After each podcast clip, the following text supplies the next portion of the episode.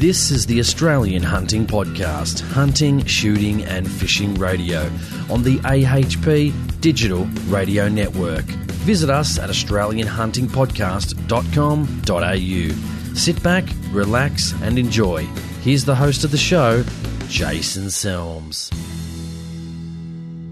Welcome back to the Australian Hunting Podcast. Thanks for joining me. I do appreciate your time and listening to this show. You could listen to many other shows, but you choose this one. So thank you very much. Today I've got Cal and Keith from Military Adventure Group to have a chat about airsoft. Uh, we know airsoft currently uh, is illegal in Australia.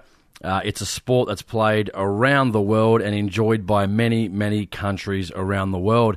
Uh, very, very similar to paintball, I would say. Obviously, different types of games, and today we'll go into what types of games uh, airsoft is played uh, with the military adventure groups, Cal and Keith. Uh, it was great. They came over my house. We had a great chat about airsoft. I mean, it really is just lunacy that in this country you can play paintball, uh, but you can't play airsoft. You can't shoot little plastic balls at other people. Unbelievable, isn't it? Unbelievable. You can't play airsoft in this country, and hopefully that will change in the near future. I mean, it's interesting. You can own high caliber you know, centerfire rifles, but you cannot own an airsoft firearm or play airsoft in Australia. Uh, obviously, countries around the world that actually do have common sense. Uh, one of those being New Zealand, where the guys from Military Adventure Group uh, hang out and play those types of games and hang out with like minded airsoft lovers in New Zealand. So I hope you enjoy this interview uh, from Cal and Keith. Uh, it was a great time having a chat with them, learning more about airsoft. I'm not that experienced in airsoft. I know there's plenty more people that are much more experienced in airsoft and what's happening and the legislative requirements and trying to change those, that legislation here in Australia. Uh, so I guess without further ado, let's get into my interview with Cal and Keith from Military Adventure Group Australia. This is Rod Drew, CEO of Field and Game Australia. This is Rob Fickling from Beyond the Divide and Moroka 30. Hi, this is Col Allison, hunter, journalist for 42 years and a shooter. Hi, this is Russell Mark, Olympic gold medalist. This is Charlie Jacoby from Field Sports Britain. Hey everybody, it's Tom Knapp and you're listening to the Australian Hunting Podcast.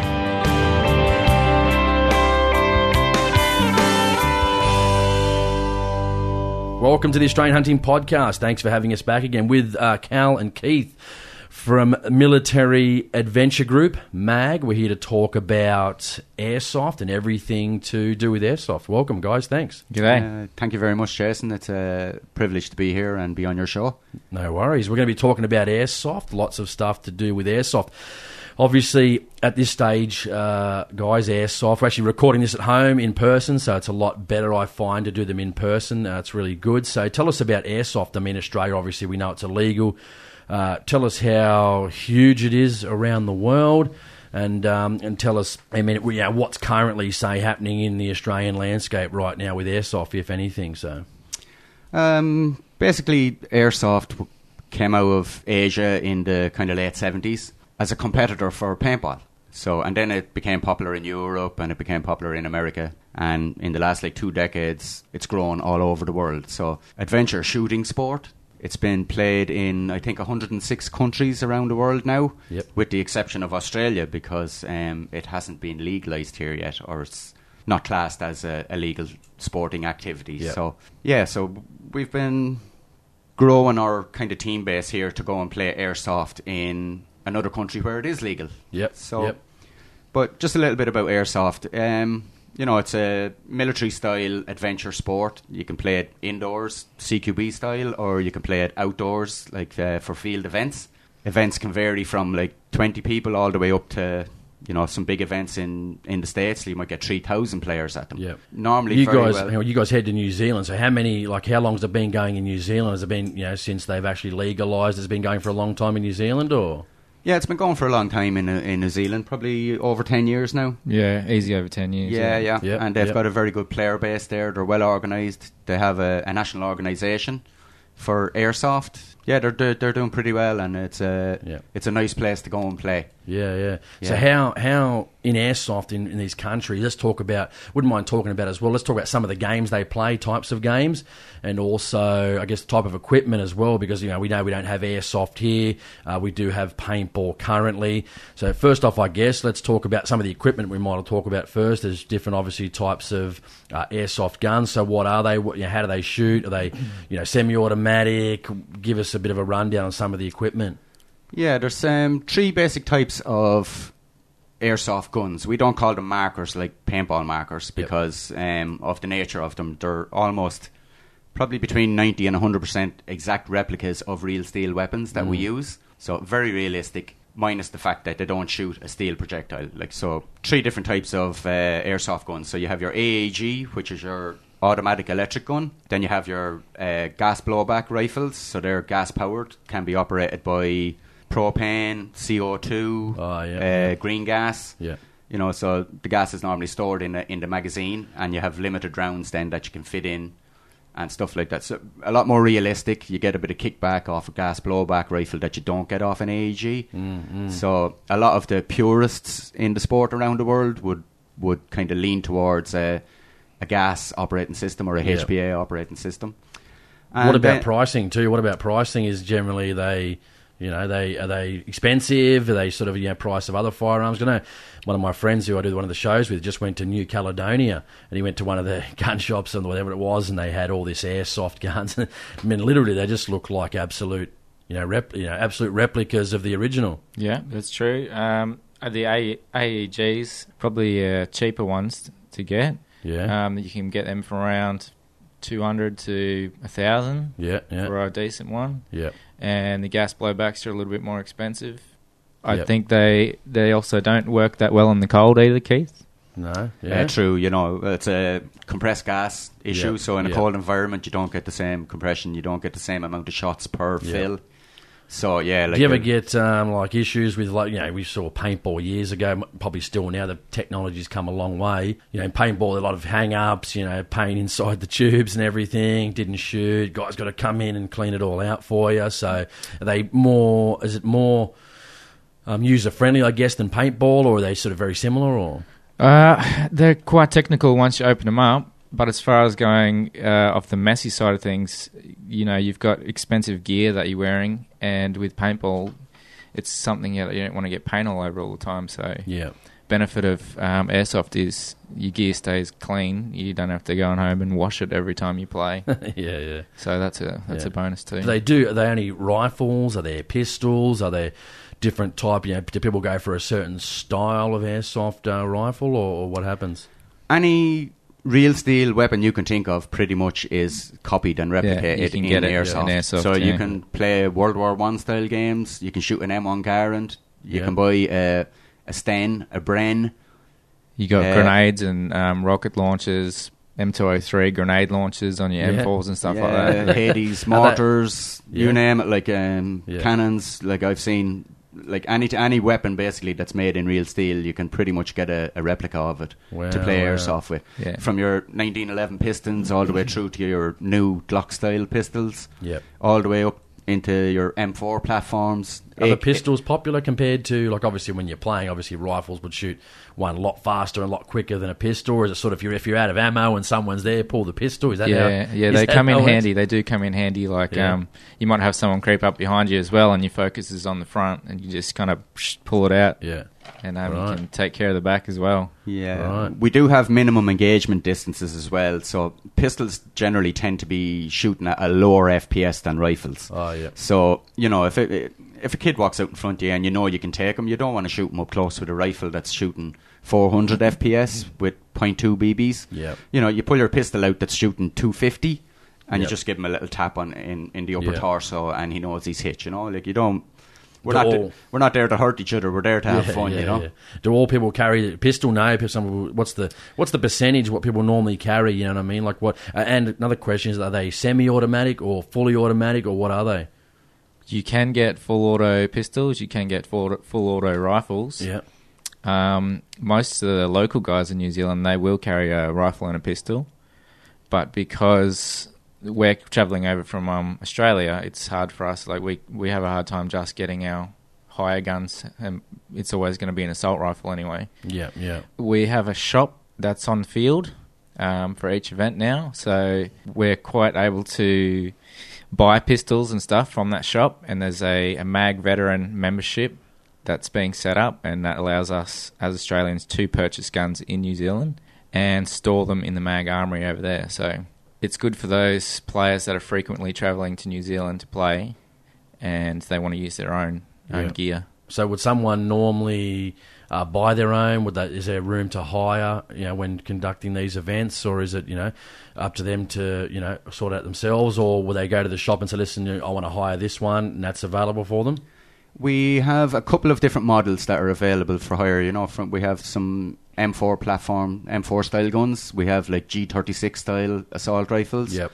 Uh, I think there was maybe an option to have an A- AK. There's a few AKs. few yeah. AK, AK 47s. Oh, yep. Very realistic looking, you know. And some of the gun. some of the guy, uh, guys that might uh, be second or third generation from the Eastern Bloc or anything, you know, and they like to run running AKs. Personally, I like the M4 platform myself because it's just what I'm used to.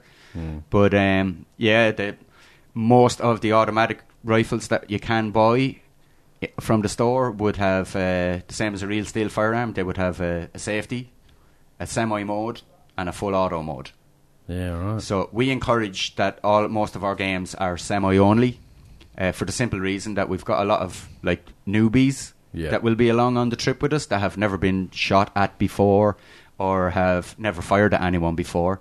So from a safety point, we like to keep it on semi single tap Yeah. just to train trigger discipline into the new players, and we ultimately we don't want to be overshooting somebody or Yeah. anybody getting hurt. How is this comparing uh, today? You know, uh, compared to say paintball. You know, paintball's obviously here very popular. You know, I said before we were doing this show that you know I can, you know, if you've got a gun license, I can own a rifle, or but I can't own. You know, we can't have airsoft in this country. So how is it comparing across the world now in say 2016? Compared to you know paintball, compared to airsoft, is it taking over? Is it much more popular? What are we talking about? Yeah, in general, uh, as a result of airsoft becoming more popular, paintball has suffered because they're very similar in gameplay situations and stuff. You know, similar style events, similar style uh, environments that we play in. So they they both complement each other in that in that area. But because airsoft, the soft in the airsoft word is less painful, it's less messy, uh, a lot less expensive than paintball to go for a day playing airsoft. So it's become a lot more popular, especially with uh, younger like teens to early twenties. So they don't have the bill of hundred dollars just to buy paintballs. They can buy uh, a bag of BBs for like twenty dollars and get a whole day's play. Yeah. In the what do you normally go through a day? Like, what sort of, you know, how many? Give us an example of how many games you'd play a day, if that's what you were going to call it. How long they go for, and what sort of would, would you know that sort of ammunition, two, three thousand last a player for a whole day? Yes, especially if you're shooting on semi. If you're playing like a milsim event, there's there's going to be a lot of patrolling, and you're not always going to be in firefights. But if you're playing like day games, and there is a lot of firefights, you could probably go through. I don't know. It, it depends how how vicious you are with it. Like you can kind of hold back and Conserve. take yeah take your shots, or you can just let loose and Yeah. it's like four thousand rounds in a bag. Of, you, it would last me probably two to three days. Yeah. Oh, So, really? yeah, okay. yeah. That's pretty good. Senior players tend to have a lot better trigger discipline. Yeah. So they'll they'll maneuver to be able to hit you with one shot because Yeah. they don't want to give away their location. They don't want Right. to alert the rest of your team as to where they are. So, Yeah. like the guys I run from or hide from when I'm playing are the guys that only fire one shot. But a lot of the new kids, you know, they're, the adrenaline kicks in. It's their first day out on the field. I see someone like Yeah, they turns out to be a friendly. Ah. slip it into full auto and they start like they lose themselves and start shooting everything that moves. You know, they might take Yeah. out their own teammates. Like Yeah. uh, personally, at an event a few years ago, I've been shot by one of my own officers on the team. you know, because I had good cover. Uh, I, lo- I maybe got about 10 metres ahead of him uh, playing a scenario in the field, so I had good camo, good cover, Yeah. and I spooked him when he came around the tree and he just opened up, popped three or four rounds into me butt and me back.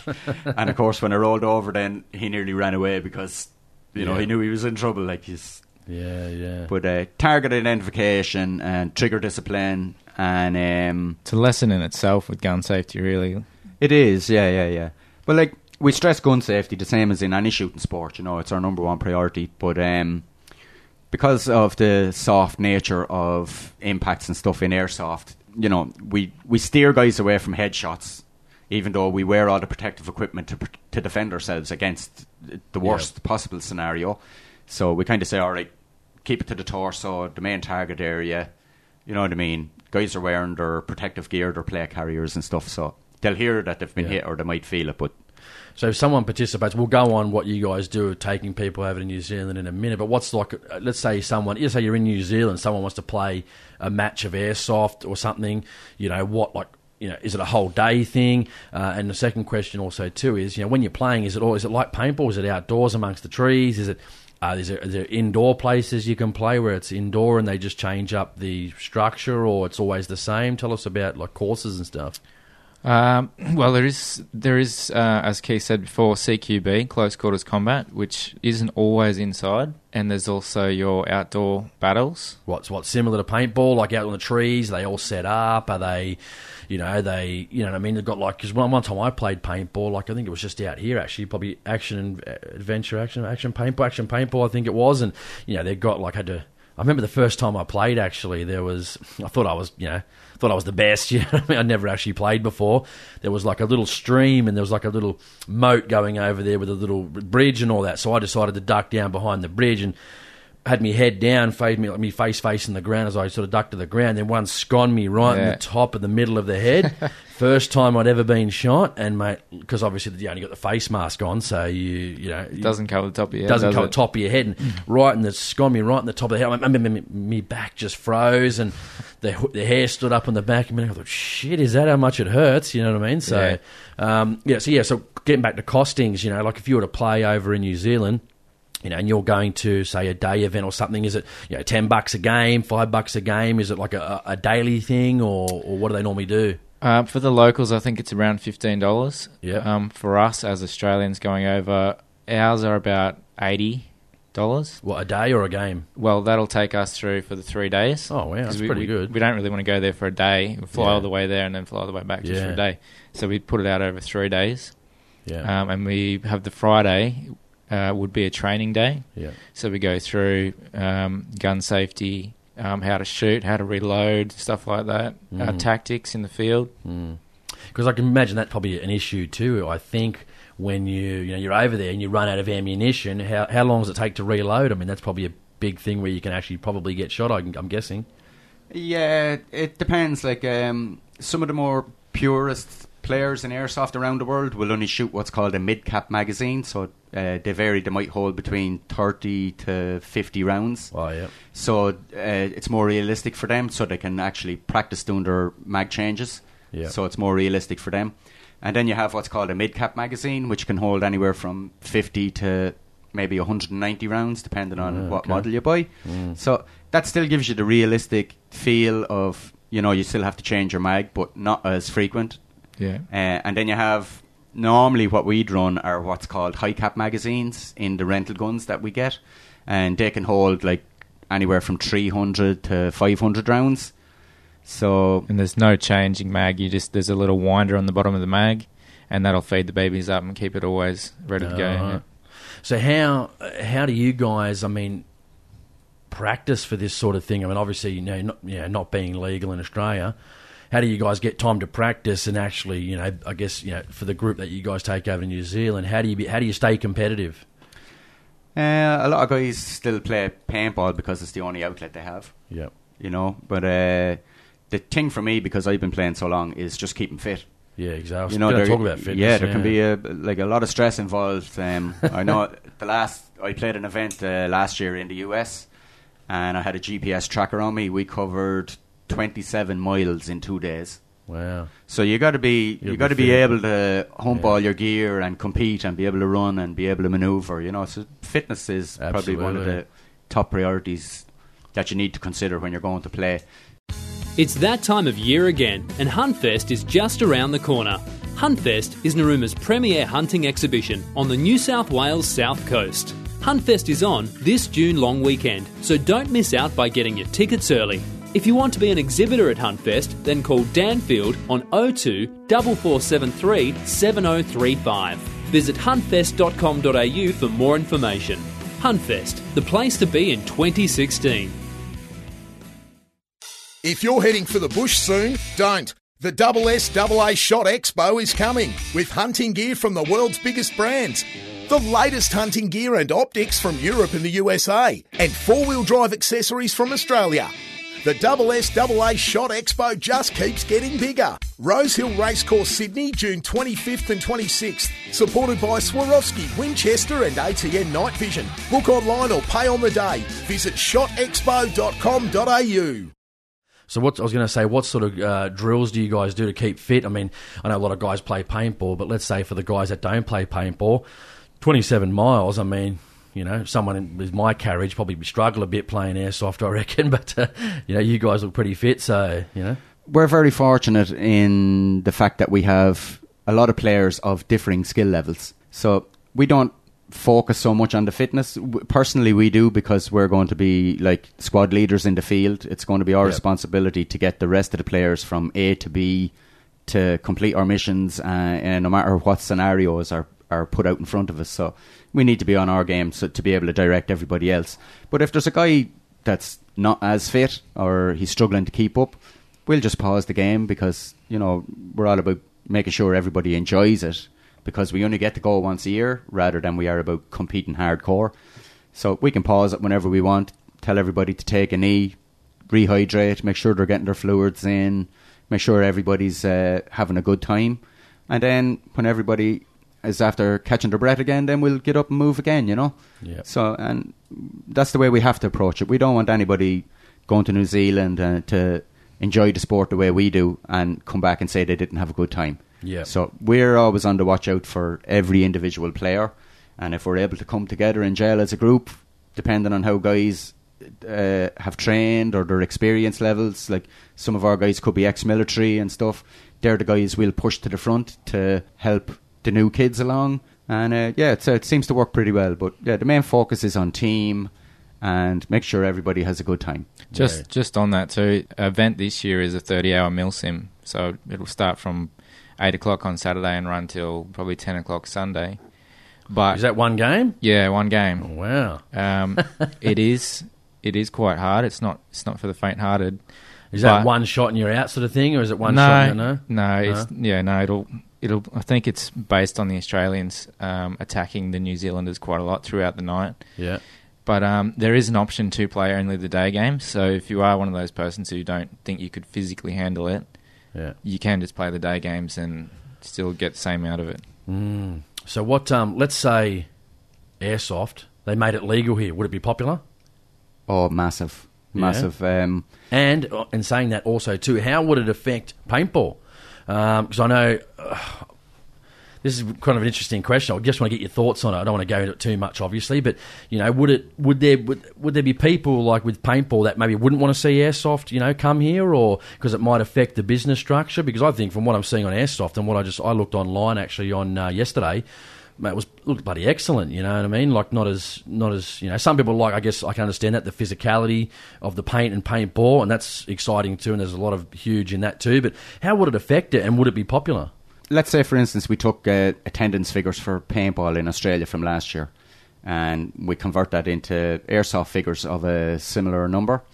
Um, we reckon the initial setup costs and for the first year from that group of players, if it became as popular, you could be looking at uh, an input of maybe up to around 1.2 billion Really?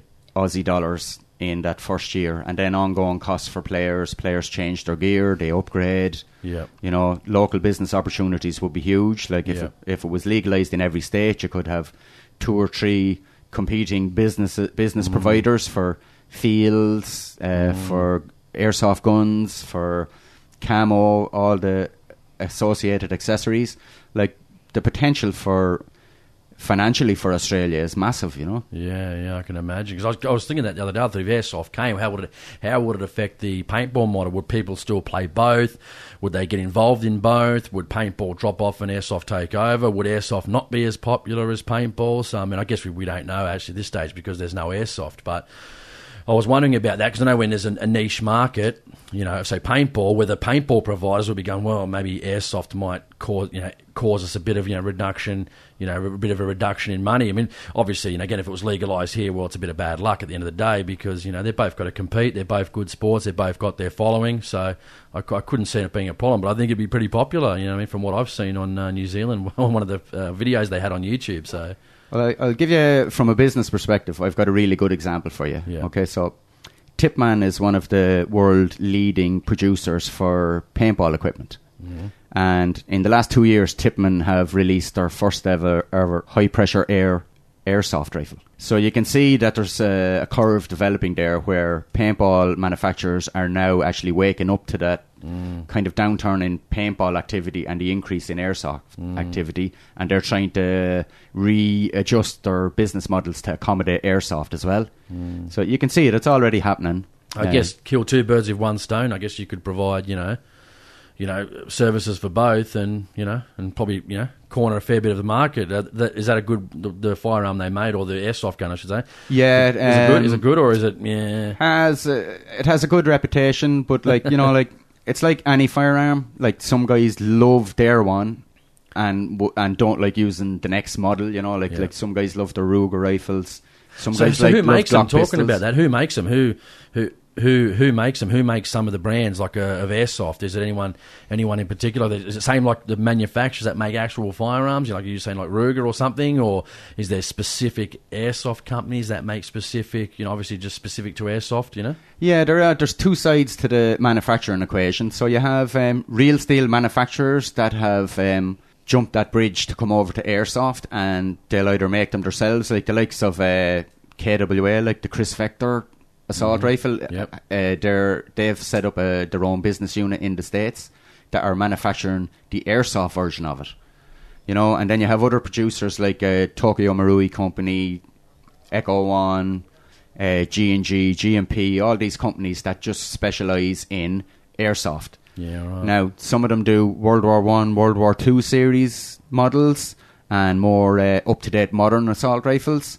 Some of them, like uh, E&L, is a new brand that's on the market now. They only make AKs, but have developed a reputation for being indestructible, almost like the real steel weapon. So Mm. yeah, it varies. You know, depending on what you want to s- spend on your gun, will more or less determine what company you're going to buy it from. You know, because Yep. you know they have a scale that they work to. You know, they've Yeah. entry entry level guns could be two hundred dollars, mid range guns could be three four hundred dollars. Like uh, high end, high pressure air systems like Polar Stars and SMPs in a custom gun could cost you up to thousand dollars.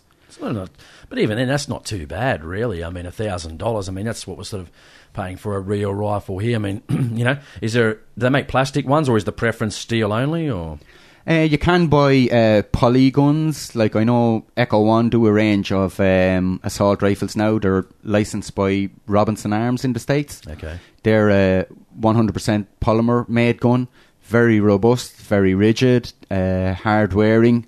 Uh, you know yourself from real steel. Uh, guys with a wood stock would prefer a wood stock, but you know doesn't take up with doesn't have the same durability as a Yeah. polymer stock. Yeah. You know, and then you have the environment you're going to be playing in as well. You know, if it's raining, do you want to bring your prized wood replica out into the field, or would you rather have a polymer gun?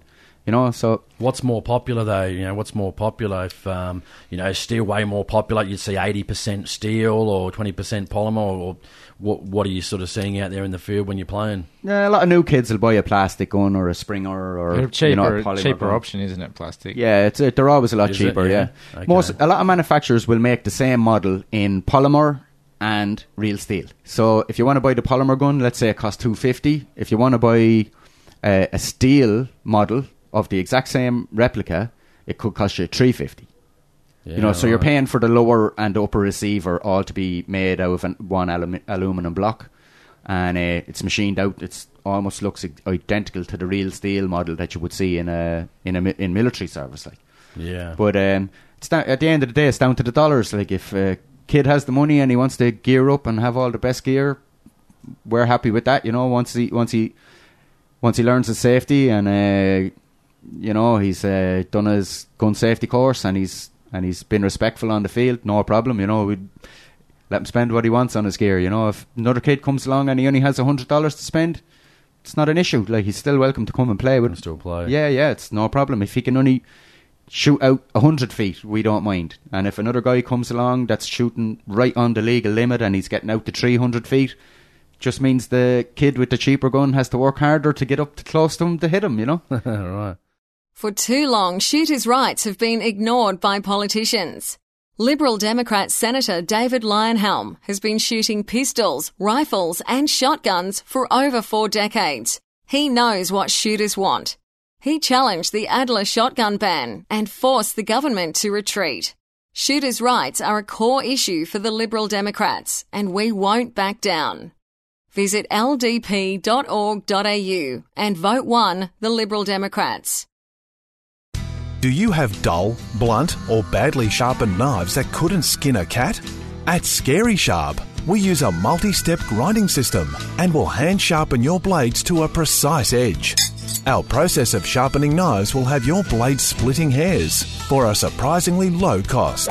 Not only do we sharpen knives, but we also sharpen scissors, clippers, garden tools, arrowheads, axes, or anything that holds an edge.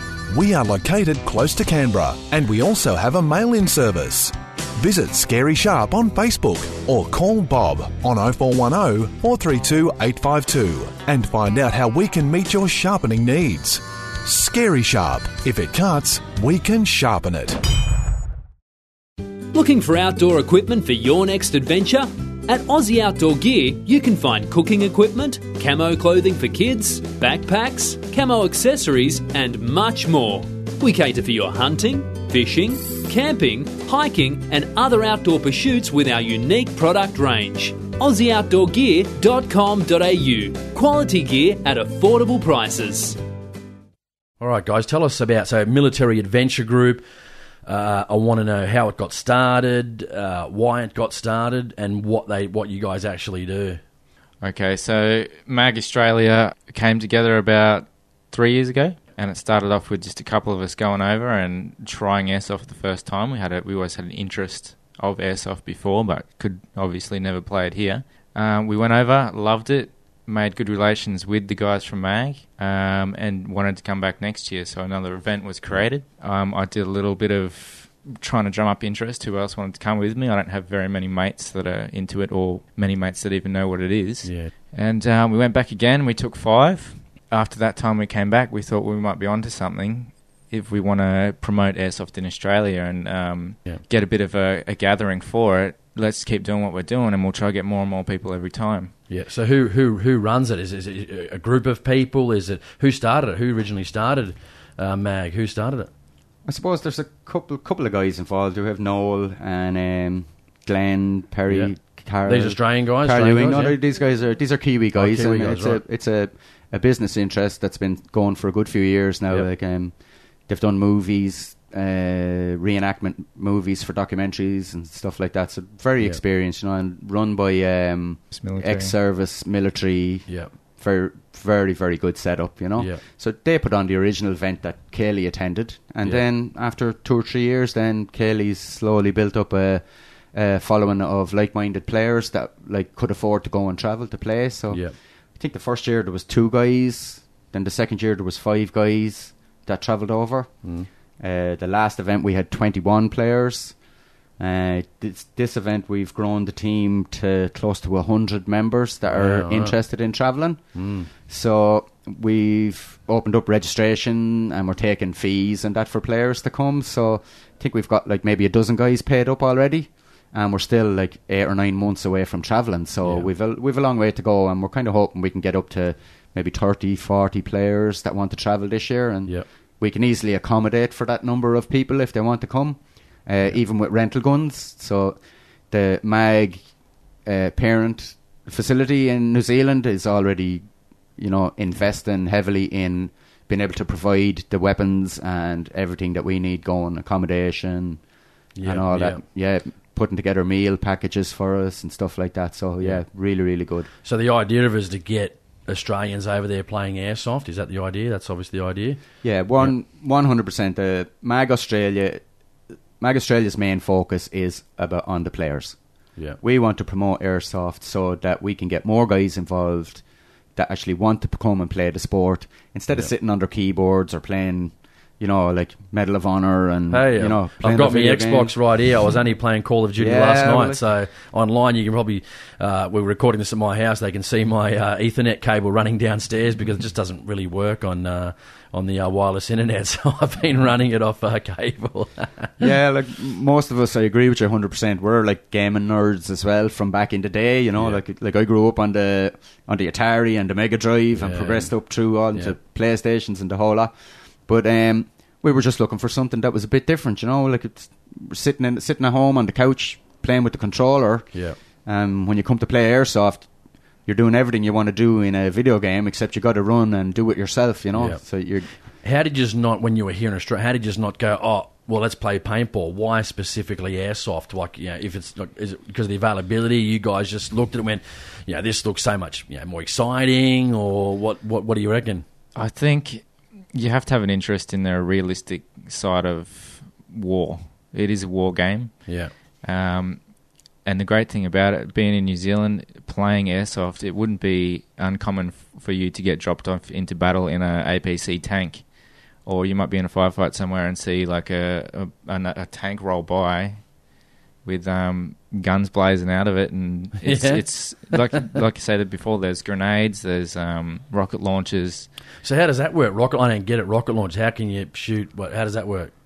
Is it like full of BBs? Or, s- I don't know. So excuse me. There's a couple my- of different types. You know, you can have your rail mounted uh, M2 3 203, yeah. M203 But does- grenade does launchers. it like actually what- shoot like something what- though? Does it shoot something? Yeah. Yeah. Oh, yeah, yeah. yeah, we can put um, a gas charged uh, grenade shell into it, and Yeah. it's loaded up, preloaded with uh, BBs. Oh, yeah. And you It's just a aim com- your grenade launcher at your target, and when you pull the trigger, a shower of BBs Yeah. shoots out. You know, like a from- shotgun.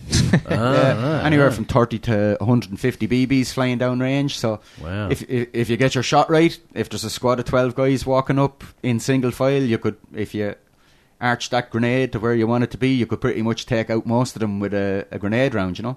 Right, Um, right. Another type are like uh, foam grenades, gas operated as well, you know. Fill your uh, grenade shell with green gas. They have a foam head on them. Mm-hmm. And and let's say a, a Land Rover's driving past you with four guys in it with heavy machine guns shredding everybody. You just pop up and let that foam shell go, and once it hits the vehicle, the vehicle's out of the game. yeah. Really? Yeah, yeah. And One of the cool things I've seen is a, a claymore, and it's actually got a heat sensor on it. Um, a leaf blew past, it wouldn't pick it, it wouldn't pick it up, it wouldn't go off. But if a, a player walks in front of it, it'll split open, and it's kind of spring loaded, and it'll shoot powder and BBs all over you. Ah, ah. Yeah, which is pretty cool. And it's got a remote too. You can wait for someone to creep past and then set it off when they get there. Is that all expensive stuff too? Like, what are they? What are the sort of? Because I didn't know that. I just thought it was just you know, uh, you know, using the firearms or using the airsoft guns, I should say, just to, you know, use. I didn't realise there was all this extra stuff you can actually use. Yeah. we were very fortunate when we go to MAG in New Zealand that um, Noel is like a certified pyrotechnician. Yeah. So he always has all the fun stuff organised for us. Yeah. So whether it be grenades or rocket launchers or Landmines. uh, see he'll he'll he'll have a, a CO two gas landmines set off that'll just blow some dirt up in the air. Pretty Right. safe, you know. There, there's uh, no uh, powder discharge or heat coming off the detonations or anything. You know, they're all remote controlled and stuff. So you know, it's pretty good, uh, pretty good fun when you're walking along and you're you don't know what to expect. And Noel is probably sitting two or three hundred yards away in the wood with a little remote control, waiting to give you a surprise. You know, but uh, yeah, look, we don't we don't require the guys to go and purchase any of that kind of gear, um, because it's illegal in airsoft. We don't encourage anybody to be doing any to be getting involved in any illegal activity. Yeah, you know, of course, yeah. um, so yeah, as far as uh, the toys that we're able to play with go, we kind of leave that up to the mag group in New Zealand to provide for us. So Yeah. depending on the game style we're playing, they'll have absolutely everything we need to accomplish uh, the scenarios that they're going to want us to play in that event. Yeah. So- what sort of? Um, I want to talk about. You said like this mil spec was like thirty hours. That seems crazy to me. Like be probably falling asleep if it's that long. But you know, in, in a good way. You know what I mean? I'm probably just too much. I'll probably fall asleep and get shot. But um, what sort of? Th- uh, give me. You said of the games they play. I mean, you know, there's like I don't know what what's. The, I'm probably talking Call of Duty here, which is kind of sad. But you know, capture a flag or something, or is there capture a base? What's the general amount? Like a game, you said 30 hours. I'm like 10 minutes, half an hour, three hours. What sort of games they play? Give me a couple, like the basic airsoft games people play, like, you know. Well, I guess I guess your basic airsoft game would just be like a all-out battle, like an all-out firefight. Yeah. And what, you get um, shot, you're out of the game, that's it until the end of the game? Well, every every game's different. Like Yeah. you could have a respawn point if you get shot and you didn't get medicked in time. Yeah. you would have to walk back to the respawn respawn point and um, uh, walk make your way back out into the fight after Yeah, you've okay, yeah. So Yeah, yeah. Any other specific types or that you guys can think of? Like, what's what's one you like? If someone was going to join you guys, they go, "Yeah, I want to go overseas in New Zealand with these mag guys. I want to play airsoft." What's a game you guys regularly play? The, the event we're going to be doing um, on the next trip is pretty detailed. The guy that's running it uh, is a friend of ours. He's like very, very experienced air- airsofter, and of course, the more you play, the more experience you get. The more you want to start designing your own scenarios and getting guys playing them. So we're very lucky. We have a good crew organising this event. But basically, it's going to come down to is you will be deployed to an area of the field as a squad. So How big's the field example? Like, was it, yeah, you know, like uh, again, I've only seen paintball, so forgive me.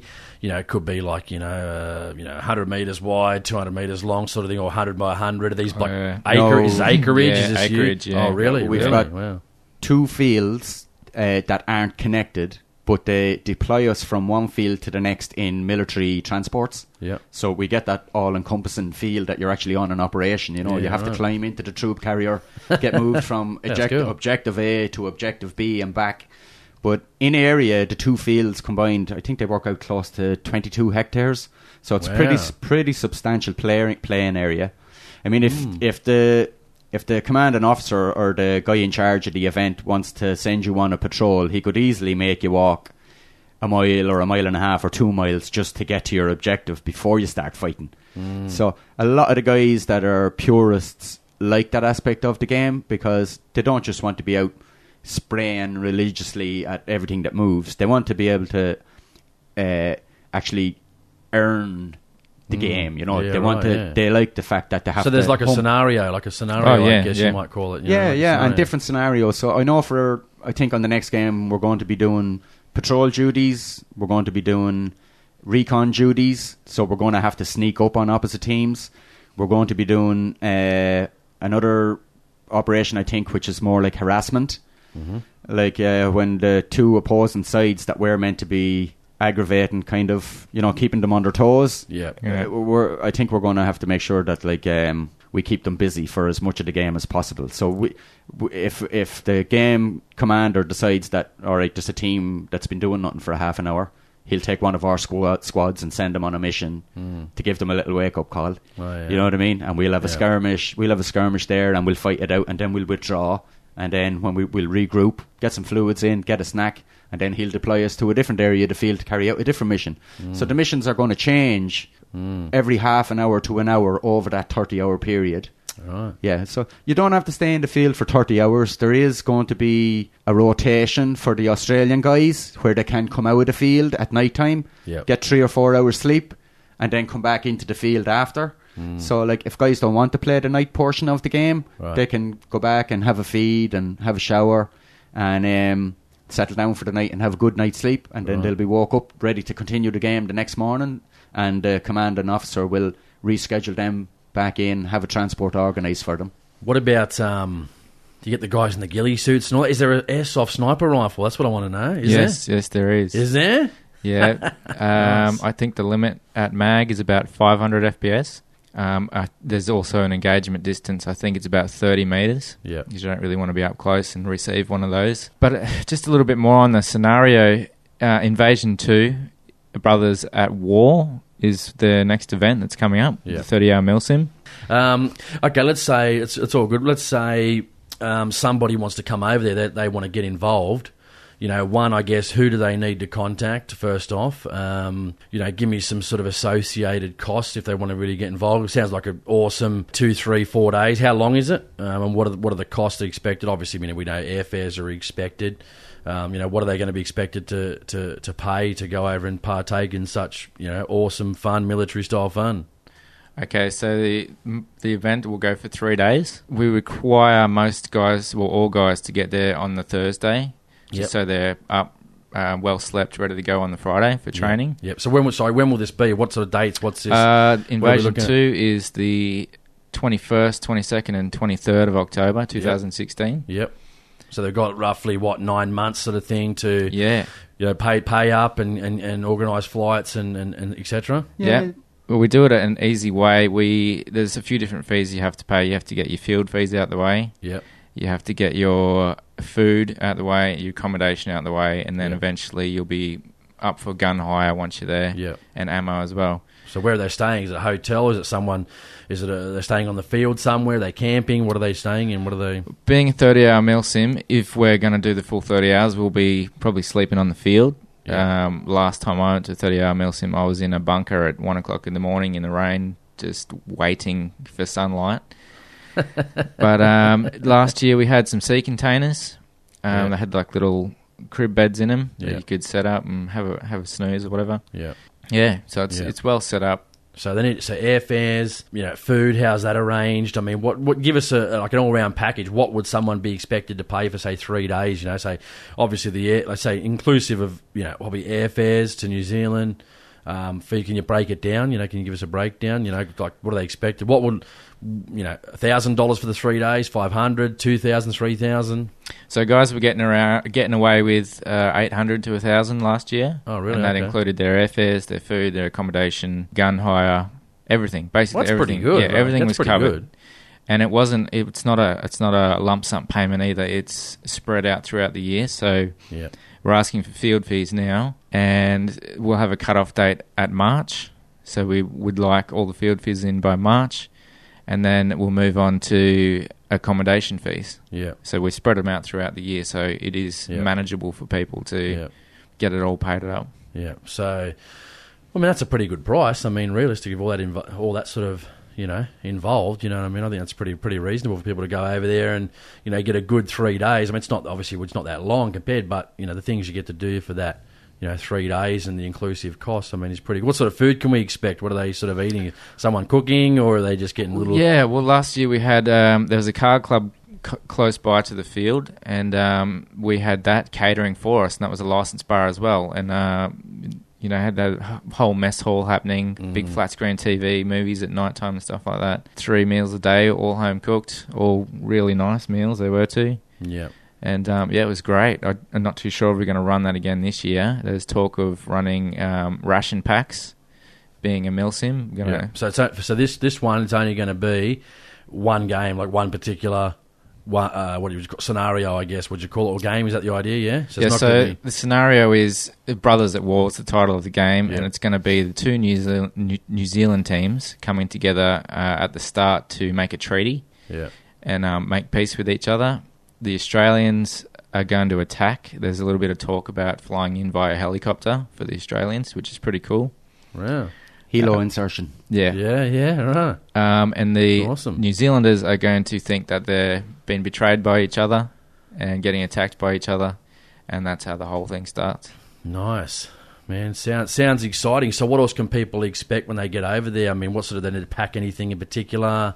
Do they need to, you know, do anything, bring anything in particular? Like, let's say some guy's interested in airsoft, he's never played before, and he and he wants to join. Is, is he allowed to join? Yes, definitely. We're, uh, Mag Australia is an open group.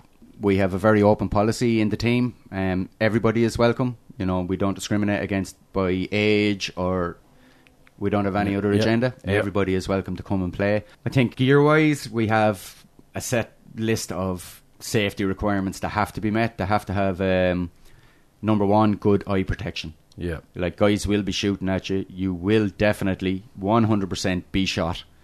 In the you face. will get hit, and Yeah. you have no control over where you're going to get hit. Yeah. So full seal eye pro, you know the likes of uh, ballistic rated ESS goggles or Yeah. anything that the, is mil spec will be safe enough. You know that can take the impact and uh, that are comfortable for you to wear for so long. Yeah. We also What- recommend What's it costing for something like that? Or? Ah, they can vary. You know, you can buy ballistic rated safety goggles that are full seal anywhere from twenty bucks all the way up to two hundred dollars. Okay, right, gotcha. Depends on you know a good pair of ESS turbo fans, which a lot of the elite players might use. Uh, they could cost you 150 175 dollars and US maybe. Wouldn't recommend for kids that are only starting out to go to that extreme. Yeah. Especially guys that are only going to be playing maybe once a year, twice a year at the most. You know, just buy something that they're going to feel safe wearing that's going to do the job for them, you know. So Yeah, if they spend yeah. 50 spend $75 on a pair of full seal shooters glasses Yeah. once they're full seal so like we don't have to worry about a shot coming from behind bouncing off the safety glasses and then hitting them back you know what I mean Yeah, like, yeah. like our number one priority is making sure that the guys are in, Yeah.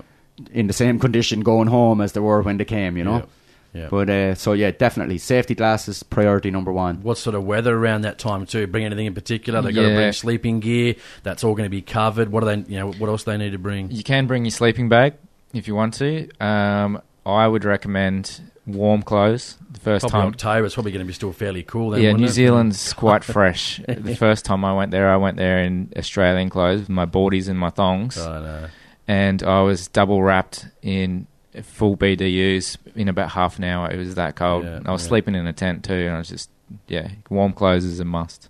So I was going to say, so someone comes over there, give us a rundown the weekends, a Thursday, right through until you leave. So fly in. Um, are they expected to be there at a certain time uh, with everyone else? Is everyone going on the same plane or no? Or is it? How does that work? Uh, last year we left it up to the individuals to organise their own flights. So, uh, like it worked, but it was a little bit messy and a lot of work for the the event organisers, like running up over and back Picking to Christchurch up, yeah. Airport, like Yeah. fifteen or twenty times, Yeah. all into one night. Some guys only arrived in the Friday morning just before we started, so. Yeah. Um, there is talk this year that uh, flights could be organised first. We do have that option. Yeah. Uh, we're researching it at the moment. Yeah. And yeah, the general rule is that we want to get there, get everybody there on the Thursday Yeah. before the event starts. So. Thursday night will be uh, meet and greet. Uh, a lot of the new guys that are coming don't know any of us uh, Yeah. personally, so we do a meet and greet, have a chat, uh, make sure all the guys have the proper gear, that they're uh, uh, set up, that they've got a Yeah, their uh, bed bed for the night, that they've Yeah. had a feed and stuff. Get them down to bed early so they're fresh for training for Friday.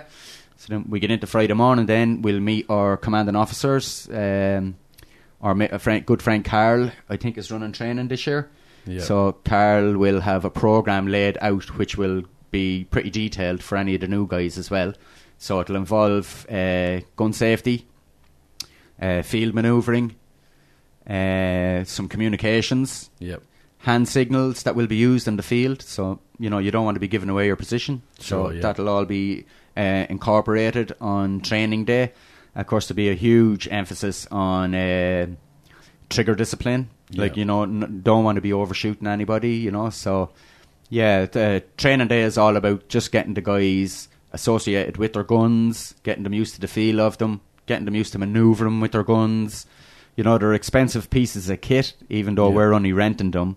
We need to be sure that the guys we're giving them to are capable of using them. Yeah, that's right, And yeah. that they're going to look after them. Yep, yep. So the main focus on the Friday, we call it training day. It's just orientation, getting the guys familiar with the environment we're going to be playing in, the weapons they're going to be using, the safety aspects of it. All good. Um, we move on to Saturday morning then, and uh, we have like a, a rally in the morning. Everybody will be called together the Kiwi guys and the Australian guys, anyone that's competing. We're all brought together and we do a group safety briefing. So it's a legal requirement uh, as part of the event. Um, anyone has any questions, feel free to put their hand up, and everything, any issues uh, arising from that safety briefing are all dealt with before any individual is allowed onto the field. So, Mm. like I say, safety is number one. Uh, as soon as we have that squared away, then it's uh, time to get the sneaky on. That's where the game organizer Yep. and the commanding officer will start deploying all his different squads out into the field uh, and have different surprises, different scenarios, set up for all those different teams. So. Yeah, I'm expecting a really good one on uh, Yeah. on the Have Saturday. you done know? anything like this before? This sort of this sort of event like this long? Uh, is that is that happened last year or the year before, or is this Not is this last something year, new? the year before. Yep. Um, it was my first uh, 30-hour mil sim. Yeah, it was. It started to rain.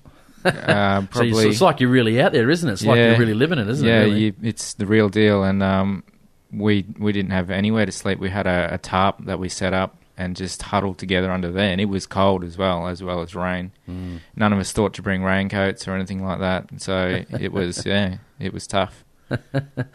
Mate, if you guys, if they want to, let's say someone wants to get involved with you guys, they want to find out um, uh, how to get involved. They want to come over, or they want to play airsoft, and they want to join. They, you know, currently their own firearms, or they don't, or they play paintball, or they don't, or they just heard this for the first time and they want to get involved.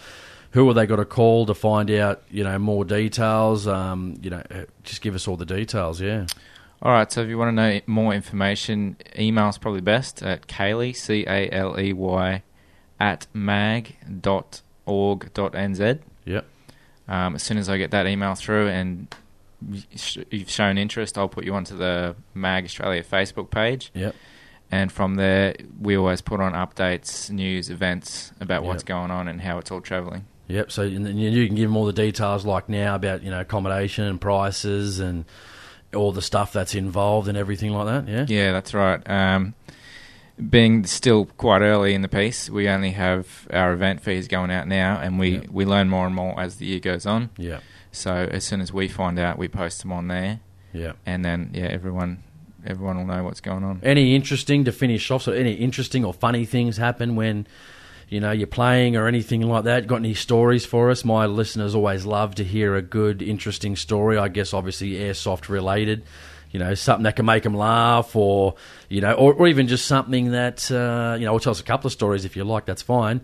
You know, of things they can expect when they're sort of playing airsoft and that. So So uh, for any new guys that never played before, uh, this one will probably appeal to you guys. You know, like airsofters in general tend to be uh, very knowledgeable. You know, Yeah. they've watched every YouTube video that's out there about airsoft. They've read all the data that they need to think they understand how the guns work, how to Mhm. repair them, etc. But it's only until they actually get to play their first event when the fun Mhm. really starts. So Yeah. I remember uh, playing an event a few years back, and um, I was a squad leader, right? So I had I was in charge of twelve guys going out into the field. So the commanding officer designated our mission, and he says to me, "Okay, Keith, uh, you're part of uh, two two. You got to move on out there, grid reference such and such. When you get there, lock down the area, defend it for an hour, and then you win the points for that for that scenario. You know." Mm. And I was like, "Okay," and he says, "Oh." Your mate Ham is uh, the second squad leader. He's going to be your uh, backup squad. If it gets hairy, you can call him in. He'll only be five minutes behind you, so you have uh, support players coming in to reinforce you. Yeah. So I'm like, okay, sorry, no problem. Checked all my details, got my squad together, explained to them what was required of us, and uh, of course we're playing in a kind of scrub oak pine forest. You know, pretty heavy cover everywhere. Yeah, you know, yeah. so we headed off anyway. Headed down the trail. Uh, no engagements anywhere along the way, but we got a call over the radio to say that there was two enemy squads uh, directly ahead of us that we were going to meet on our way to our objective. So came to a little kind of grass clearing area, you know, knee high to waist high grass. Yeah. And we knew from our map location where we were that the, w- the enemy was the other side of that little grassy clearing. Yeah. And I kind of thought to myself, like, it's pure suicide walking out there because we've no cover. You know, and I'm not going to bring a lot of new kids out there to have them shred- shredded by support gunners the other side of the field, you know? Yeah, yeah, so yeah. I called in our uh, support squad, uh, and my mate Ham is there. I says to Ham, I says, look, mate, I'm not mad keen to uh, try and make my way around this field. What do you think about flanking left or right? And he says, oh, well, look, there's a road to the left and a road to the right, and if they've set up defensive positions, we're going to be in the same boat anyway. Yeah. We've still got to cross that clear area to, to push on, you know, so... Well, I said, um, I don't know how we're going to go about this. So, of course, my mate Ham, being a good senior player, he says, well, why don't you just ask for a volunteer? We'll send a, a recon element across the clear area, and if he gives us the okay, then we'll start moving. So we called in the two squads of guys, and I says, "Listen, guys, this is the story. I need a volunteer." And of course, new kid knew everything under the sun about airsoft. He had like thousand dollars worth of gear on him, the best guns, everything. Oh, yeah. Puts his hand up straight away. Yes, sir, I'll volunteer. I says, "Okay, what's your name?" And let's say just his name is Dave. Right? So, okay, Dave, this is what we want you to do. Yeah. I need you to crawl across that field, do a recon about 40 yards each side, and uh, make sure that there's no enemy over there so we can we can progress. We'll as soon as you give us the okay, all clear, we're going to start making our way across and come up and catch up with you.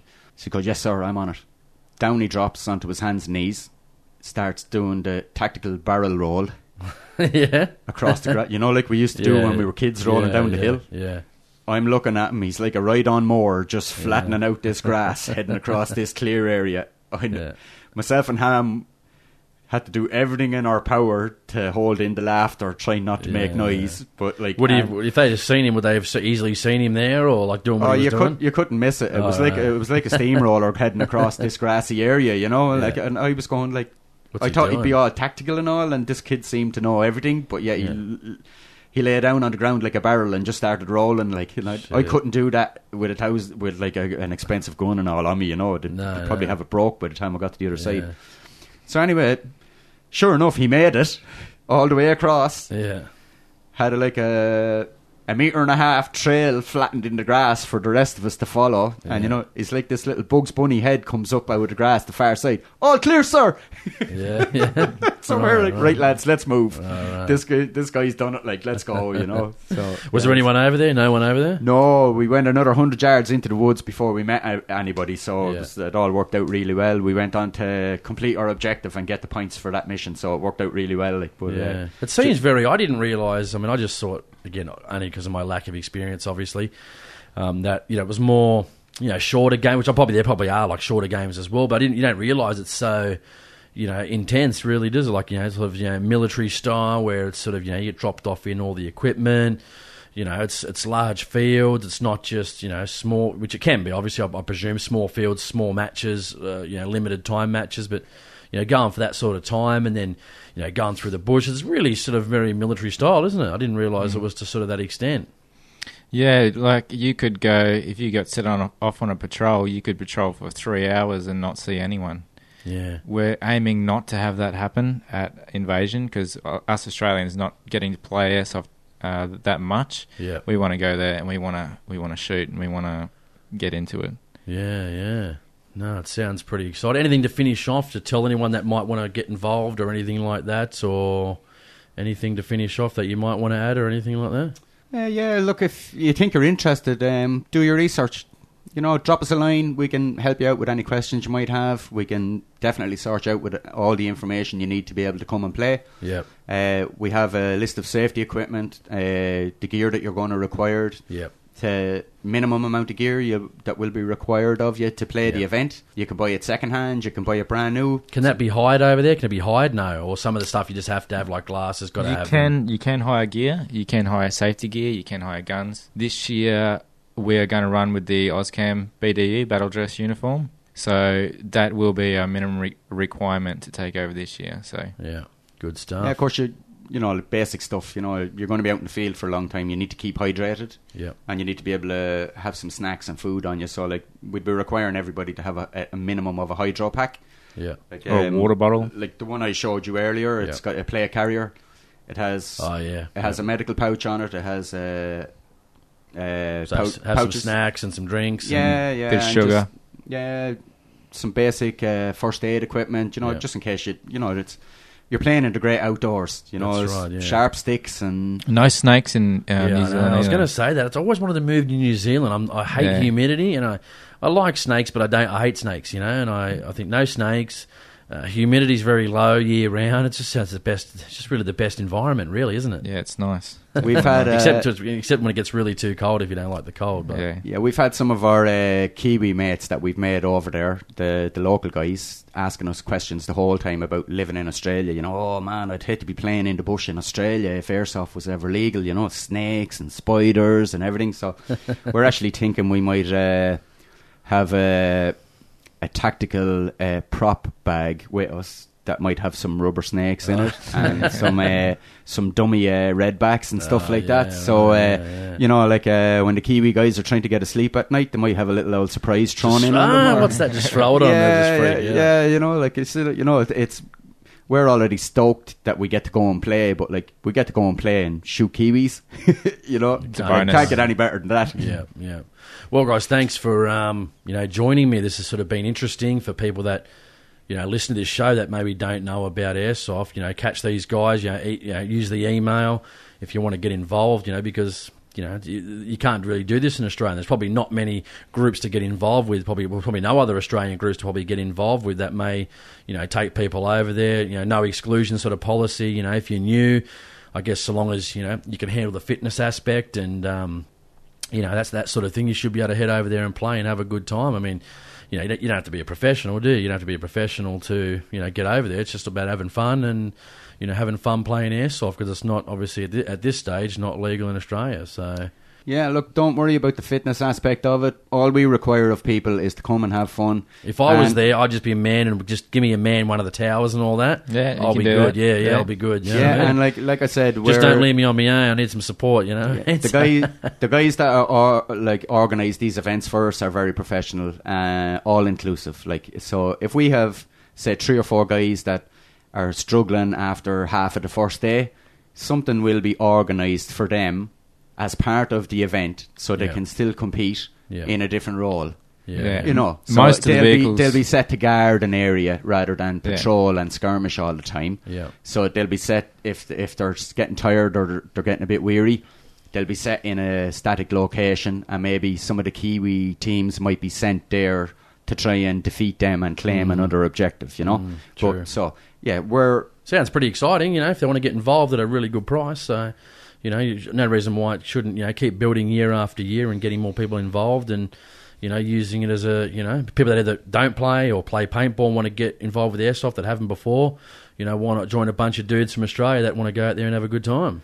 Yeah, That's hon- it. honestly, since the first time I've played, I've never looked back. I Yeah. absolutely love it, you know. Yeah. And it's not just that I get to shoot my mates; it's the the whole team aspect of it, the camaraderie that's involved. Yeah. You know, Fitness. You share an interest with like-minded people. You know, like most shooters or Yep, yep. most shooting clubs and Yep, organisations. You know, even down to any other sport like uh, football or AFL or whatever. You know, it's, it's you know when you get involved with people that enjoy the same the same lifestyle of being outdoors and being out in nature and just competing together as a team. You know, it's been really, really good. You know.